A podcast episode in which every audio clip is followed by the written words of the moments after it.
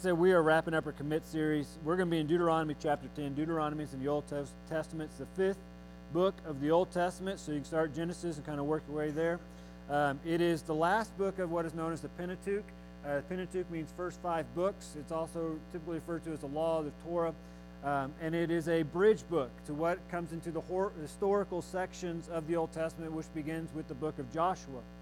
If you're familiar with Deuteronomy, and I know some of us who were at the adult Bible study a couple weeks ago as we did an overview of this, um, you may be familiar that there's a lot of overlap in Deuteronomy when it comes to some of the earlier books that lead up to that, and there's a point to this. In the book of Deuteronomy, what we have is Moses, you know, Ten Commandments Moses, Plague Moses, you know, crossing of the Red Sea Moses he is understanding that his time as leader for the Israelite people is coming to a close. God has told him he is not going into the promised land. And so, as he is preparing for Joshua to succeed him as leader, he is also preparing the people of God to remember where they came from, to remember that God brought them out of bondage, out of slavery, out of Egypt, to remember why they had been walking around for 40 years because of their disobedience to the promise of God, and remember where God is taking them into the promise to which He set up with Abraham back in the book of Genesis. In the midst of preparing them and reminding them, He's also giving them instructions, which we find in earlier books, because they're important that they live these things out as they live in the promise of God. And so, like I said, there's quite a bit of overlap. Our passage this morning begins in verse 12, and it begins with a rhetorical question that Moses poses to the people. I imagine Moses is anticipating the people of God to ask in future generations why and how they should do and keep any of the law of the Lord. And then what does that actually look like in their life as they continue to live in a relationship with God? And so we may be gathered here this morning, we are dealing with the same questions when it comes to the things of God. How do we do this? Why do we do this? What does this actually look like in our life? And so my prayer this week is that as we journey through this passage, we see what God is telling his people here in the Old Testament is also what he's telling us here today when it comes to our commitments. We've dealt with actions and disciplines within these commitments about praying and reading the Bible and giving and, and tithing and fasting and being in church and being involved in church and sharing our faith. But how and why and what is important. We understand that it's not just these actions we do, but there's an intention behind them. So let's read our passage beginning in verse 12. We're going to read through verse 21. And again, we're in Deuteronomy chapter 10. And the word of the Lord says, And now, Israel, what does the Lord your God require of you? But to fear the Lord your God, to walk in all his ways, to love him, to serve the Lord your God with all your heart and with all your soul, and to keep the commandments and statutes of the Lord, which I am commanding you today for your good. Behold, to the Lord your God belong the heaven and the heaven of heavens, the earth with all that is in it Yet the Lord set his heart in love on your fathers and chose their offspring after them, you above all peoples as you are this day. Circumcise therefore the foreskin of your heart, and be no longer stubborn. For the Lord your God is God of gods and the Lord of lords, the great, the mighty, and the awesome God who is not partial and takes no bribe. Verse 18 He executes justice for the fatherless and the widow and loves the sojourner, giving him food and clothing. So love the sojourner, therefore, for you were sojourners in the land of Egypt. You shall fear the Lord your God. You shall serve him and hold fast to him, and by his name you shall swear. He is your praise. He is your God, who has done for you these great and terrifying things that your eyes have seen. So let's begin with the how to commit. And we're going to be spending most of our time in verse 12 through 14, but we'll pick up on a few other ones as well. Verse 12 through 14, we're giving five actions which are interrelated to one another. And when we read through these five actions, it begins to fear the Lord, to walk in all his ways, to love him, to serve the Lord your God with all your heart and all your soul. In verse 13, and to keep the commandments and the statutes of the Lord. The opening, the leading to these actions, is a rhetorical question. What does the Lord your God require of you? And Moses is not posing this question because he wants God's people to guess and praise the Lord that God does not want us to guess what he wants of us in our life. And so there's five fear, walk, serve, love, and keep. And if you look through the list, you notice that the third one is actually love. But if you put the list out on a piece of paper, you see that it is actually the center of these actions. It is the anchor to which these other actions flow. The command to love God here connects this to what is known as the Shema in Deuteronomy chapter 6, where it says, Hear, O Israel, the Lord your God, the Lord is one, and you shall love the Lord your God with all of your heart, with all your soul, with all your might. It's the same verse that Jesus uses in the New Testament when someone asks him, What is the greatest commandment? He quotes the Shema. The reality is, we can do all things right. We can read our Bible and study our Bible, and we can give, and we can tithe, and we can fast, and we can go to church, and we can share the good news. But if we do all those things without love, we fail. Point blank. 1 Corinthians chapter 13 says we can have faith that moves mountains, and we can do great and mighty things for the kingdom of God. But if we do it without love, we are only making noise. And so anything that God puts forward to us, if we don't have love as the anchor, as the center, then we fail. And our motivation to love God is found in the New Testament as well and the Old Testament because God first loved us. See, I can have a, a fear of God, but if I don't have a love for God, then my fear will be misplaced. So in verse 12, when it says to fear the Lord your God, that comes from a place of love. That word fear doesn't mean like a scary horror movie. It means to have the utmost respect for God and the things of God. It's to have a reverence towards Him and who He is. It's to be in awe of who God is and what God has done for us. The Bible lets us know we have an intimacy with God not because of who we are, but because of what Jesus Christ did for us. And if you read through the Bible and you see individuals who encountered God face to face, you notice that they fall down in fear and reverence. The typical word is face down as though dead before God and His holiness, even though it is God who initiated that interaction. They understood that they should not be in His presence. He is completely different than us. He is completely holy. We are sinful and continue to wrestle with sin. And so we come before God with fear and awe and reverence. It says, then to walk in all his ways. The word walk in all his ways means to live in obedience to all of God's word. The psalmist captures what this lifestyle would look like in the opening of Psalms chapter 1. It says, Blessed is man who walks not in the counsel of the wicked, nor stands in the way of sinners, nor sits in the seat of scoffers, but his delight is in the law of the Lord, and on his law he meditates day and night. To meditate is to contemplate, it's to think it over, it's to run it through your head time and time again. It says the individual who walks in this sort of way, he is a tree planted by streams of water that yields its fruit in season and out of season. Its leaf does not wither, and all that he does, he prospers. When we walk with God, when we walk with God's word and allow God's word to walk out of our lives, the Bible says it leads to reaction of fruitfulness and life. The opposite is death and decay. So I'm walking with God for my own personal benefit, but I'm walking with God out of a sense of love for God because He loved me. He goes on to say, Serve the Lord your God with all of your heart and with all of your soul.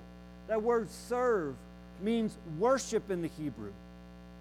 When we serve God through the ministries and through the church, we bring God worship and we worship. Worship isn't always tied to the act of musicians or music, rather, a committed devotion by the whole individual to serve God and allow His glory to come out of our service to Him. It says in verse 13, keep the commandments and the statutes of the Lord. That word keep means to observe God's word, observe his commandments, but not just to like read it over or hear it. The word keep also means to guard it in my life. So I hear God's commandments upon my life, and I'm to guard that, I'm to protect that in my life above all other things that I have. The understanding is when I guard and observe God's word in my life, I will see it for my good and for my benefit.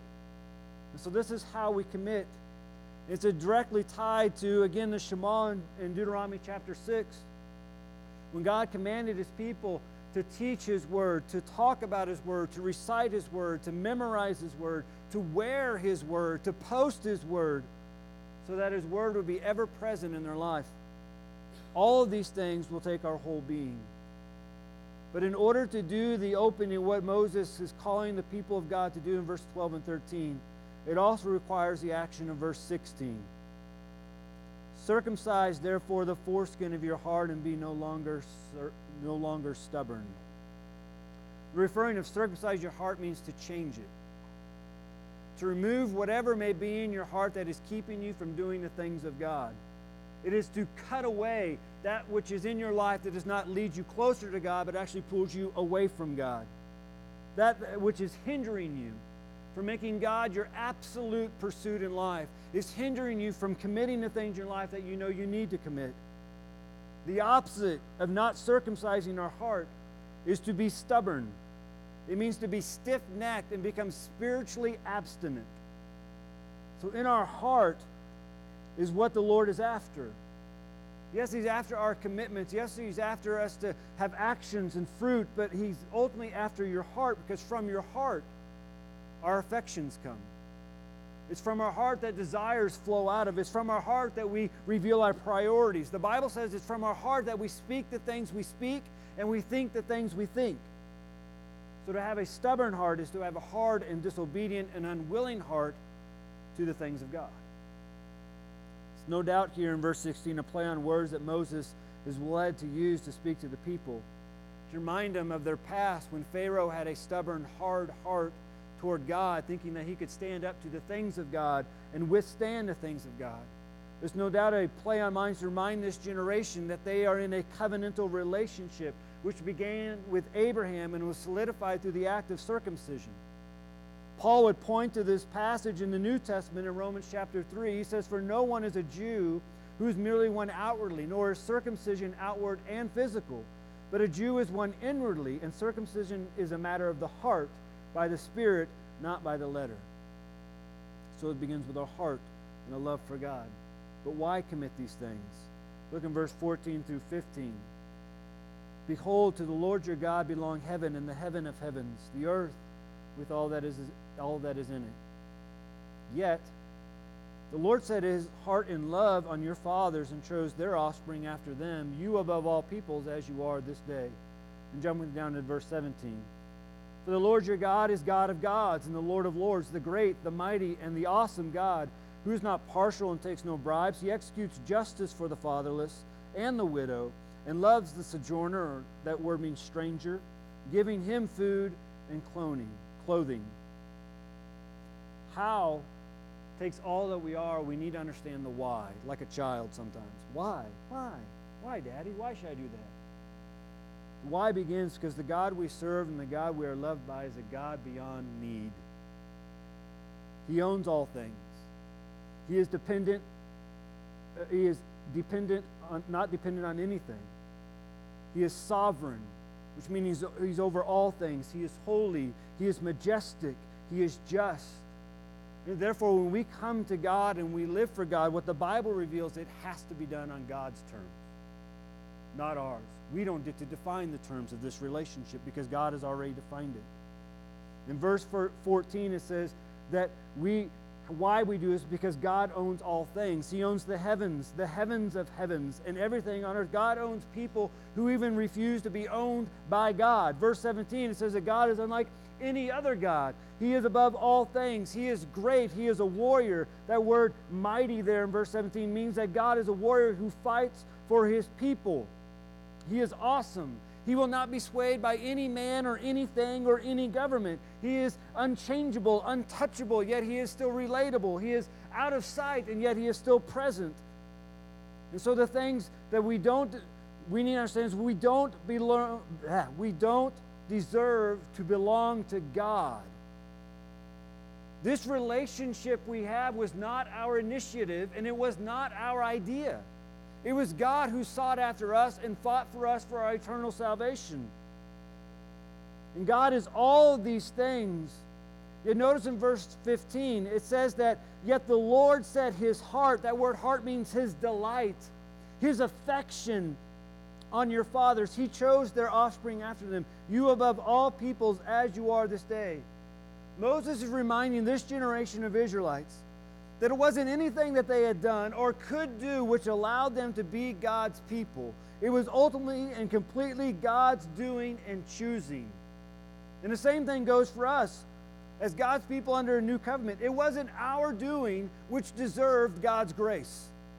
There was nothing we did which God looked at and says, All right, you're worthy of my mercy. You're worthy of my forgiveness.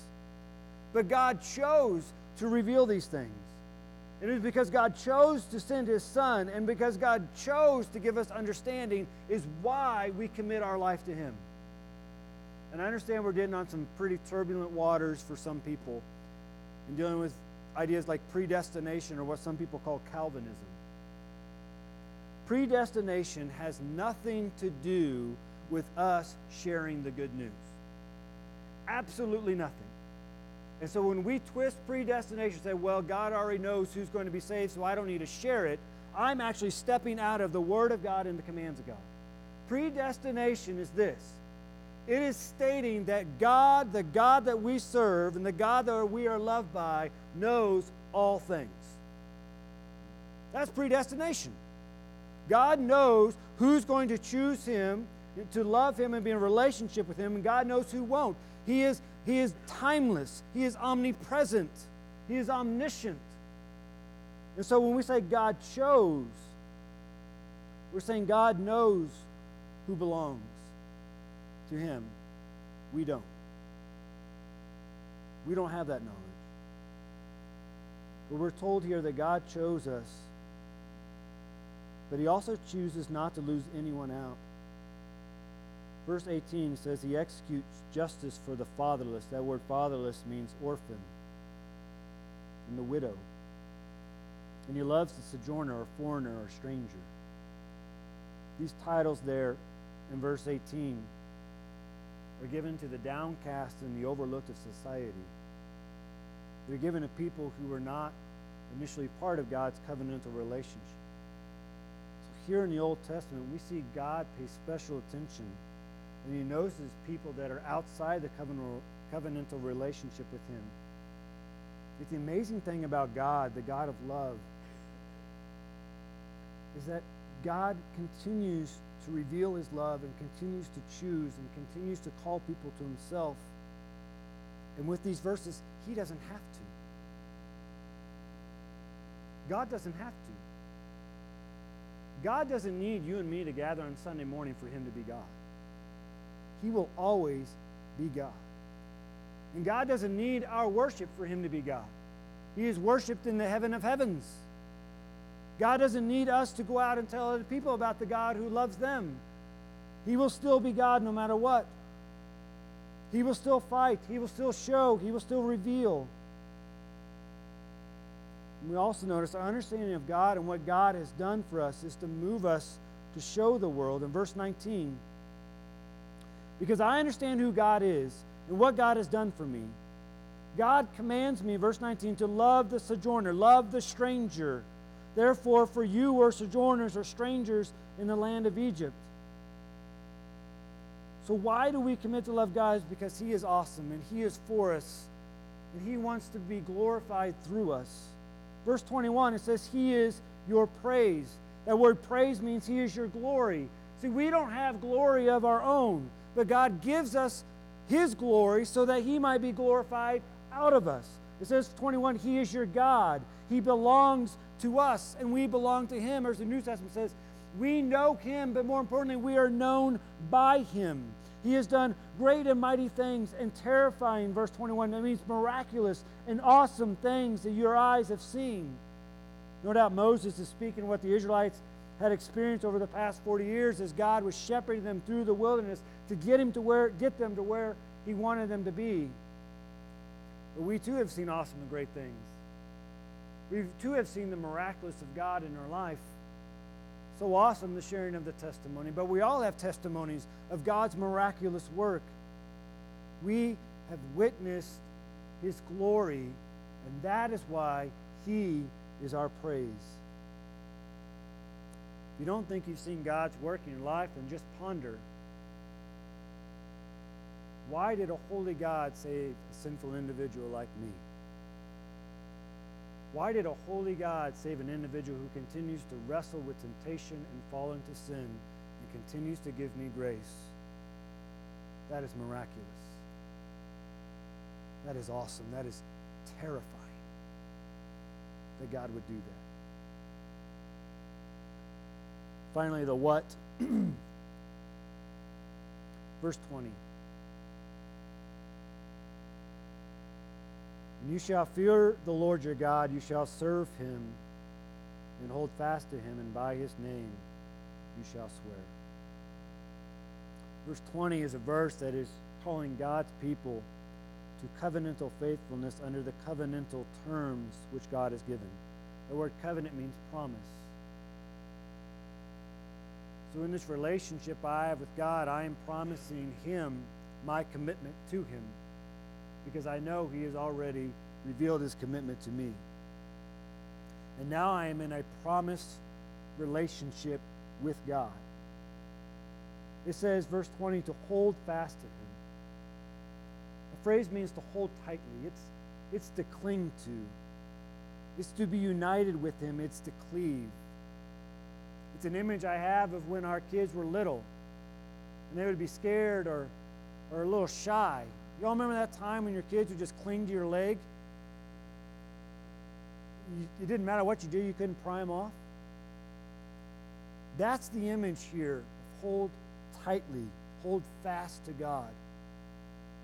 Cling so tight that He has to drag you places even if you don't want to go. That He can't shake you off of Him. That phrase is used for the first time in Genesis chapter 2, verse 24, when God defines the marriage. It means that I am to become one with God.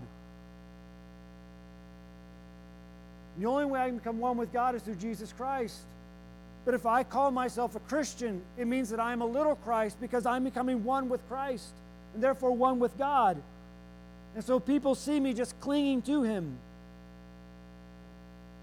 And these commitments that Noah gives to his generation, the commitments we walked through for the last seven weeks, aren't just one time commitments. Well, I, I did the fast thing, so I'm good for 2020. I, I read my Bible this week, so I'm, I'm good for now. These are everyday things, repeated actions. We're to constantly be reading our Bible and studying our Bible. We're to be constantly giving and tithing. We're to be constantly praying and constantly fasting. We're to be constantly being with God's people in God's church and being a part of what God wants to do through His bride. We're to be constantly sharing our faith, but these take commitments because they make us uncomfortable. So we need reminders like the Israelites. So I want to give us three things, three more things on these commitments. First is commit to knowing God's love. Commit to being in God's Word. Every day, be in God's Word. Even if you've only got a couple minutes, read a couple verses, read a chapter. But make the commitment I'm going to be in God's Word. I'm going to know God's love for me, a sinner like me. And I'm going to commit to being with God's people. I'm going to commit to being a part of God's plan for people to come to salvation. I'm going to gather with people who are going to encourage me in the faith, who are going to lift me up, who are going to discipline me and sometimes hold me accountable to the things of God. I'm going to seek opportunities to know God more. Because here's the thing we live in an area, in a country, where we have so many opportunities to know God's love. We have conferences and concerts that come through here almost monthly.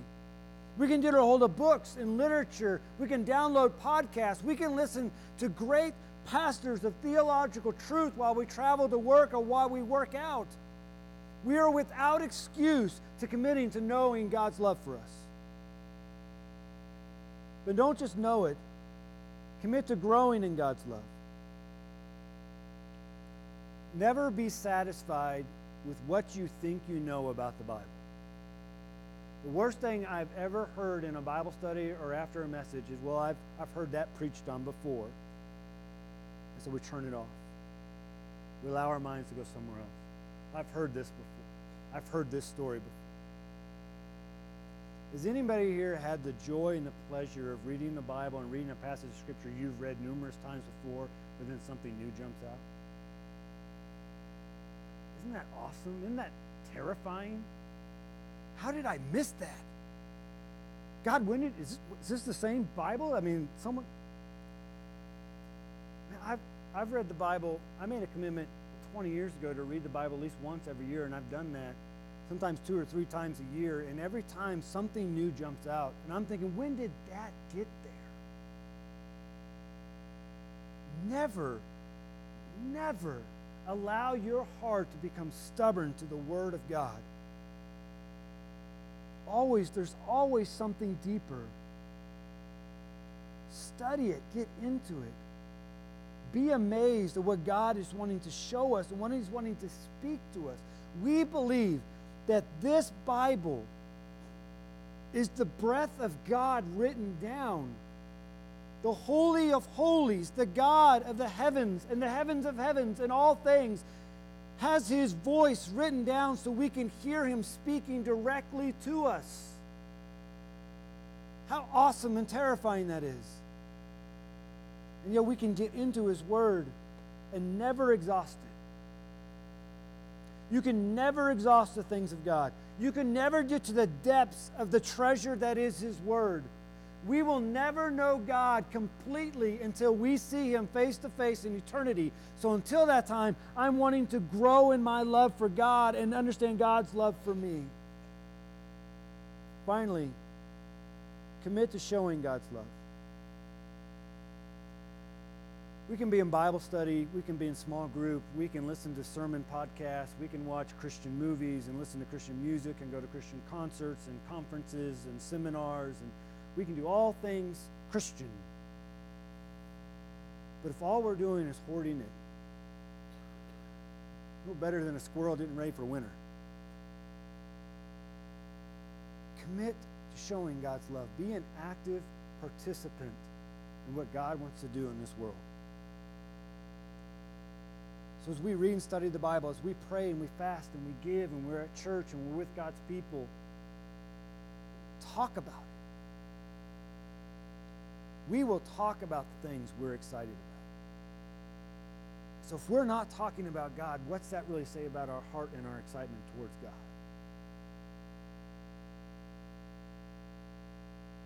Commit to showing God's love because that's why you and I are still here is that other people might come to know the love of the Father for them. And if we still need motivation, look at verse 15 again, and I want to read it in a little bit more personal way. The Lord, the Lord who is God of gods and Lord of lords, who is great, who is mighty, who is an awesome God, the Lord who is your praise, He is your God, and He has done great things for you. The Lord that Lord has set his heart, he has set his delight, he has set his affections in love on you.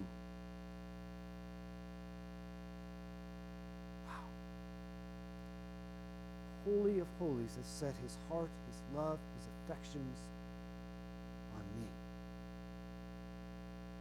No wonder Paul says nothing can separate me from the love of God. That's why I'm called to commit my life to Him and to trust in Him.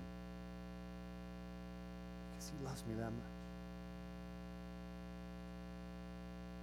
Perhaps the fear of commitment is because of the fear of a stubborn heart that verse 16 reveals. Maybe this morning you need to come and kneel before the Father and just admit and repent because your heart has become hard to Him and His ways. Maybe you're here this morning and you first need to accept God's love for you. God, the only God, the one true God, loves you. Praise the Lord, He hasn't created you to attend church on Sundays, though that's good. He has created you for a relationship with Him, to know Him more. The issue we all have is that we have sin that separates us from the God who loves us and wants a relationship. He longs for a relationship. So what we do is we do what every other individual in God's word tries to do. Just be better. I'll be a better person. I'll do good things. But the Bible reveals because God is holy and I am not, I cannot do anything to remove my sin problem and make myself right with God again. And God knows that, and that's how much He loves us. He sent His only Son to die for our sins. And Jesus Christ did that. He died, and they placed Him in a tomb, but He rose three days later.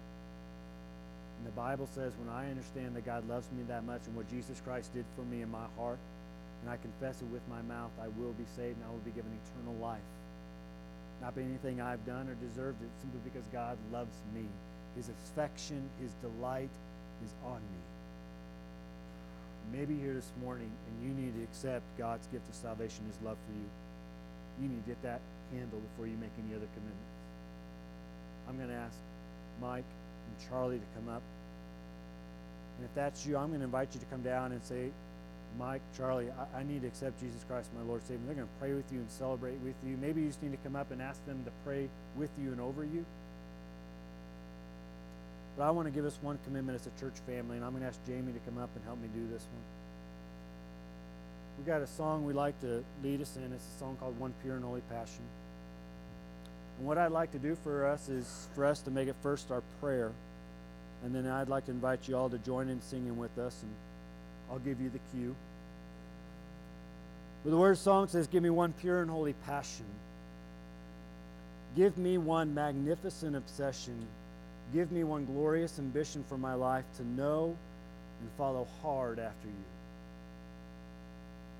And the understanding is that this world that we tend to chase after is empty, it is pale, it is poor.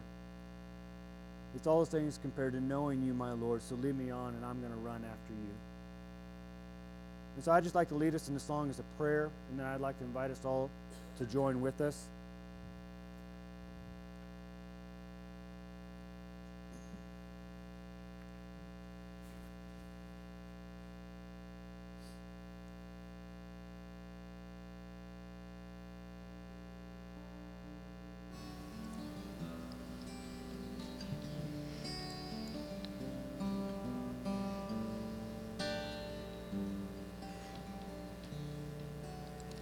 Give me one pure and holy passion,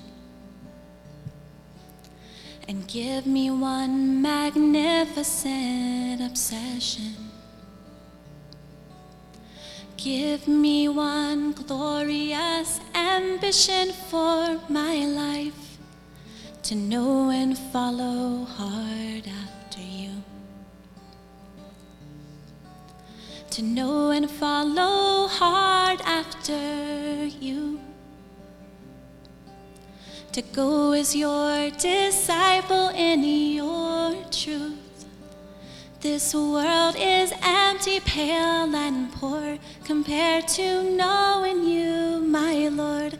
Lead me on, and I will run after you.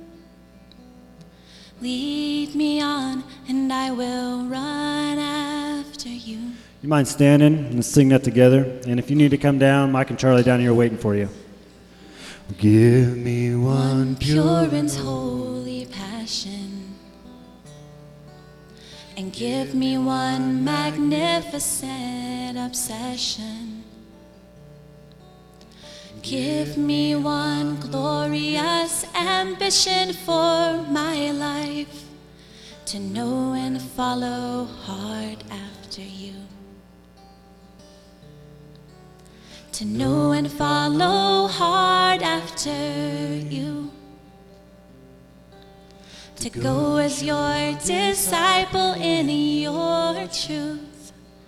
This world is empty, pale, and poor compared to knowing you, my Lord. Lead me on, and I will run after you. Lead me on, and I will run after you. To know and follow hard. To know and follow hard after you. To go as your disciple in your truth. This world is empty, pale, and poor compared to knowing you, my Lord. Lead me on, and I will run after you. Lead me on, and I will run after you. Sing that chorus one more time. Let's make it our prayer this morning. Know and follow hard after you. To go as your disciple and in your truth. This world is empty, pale, and poor compared to knowing you, my Lord. Lead me on, and I will run after you. Lead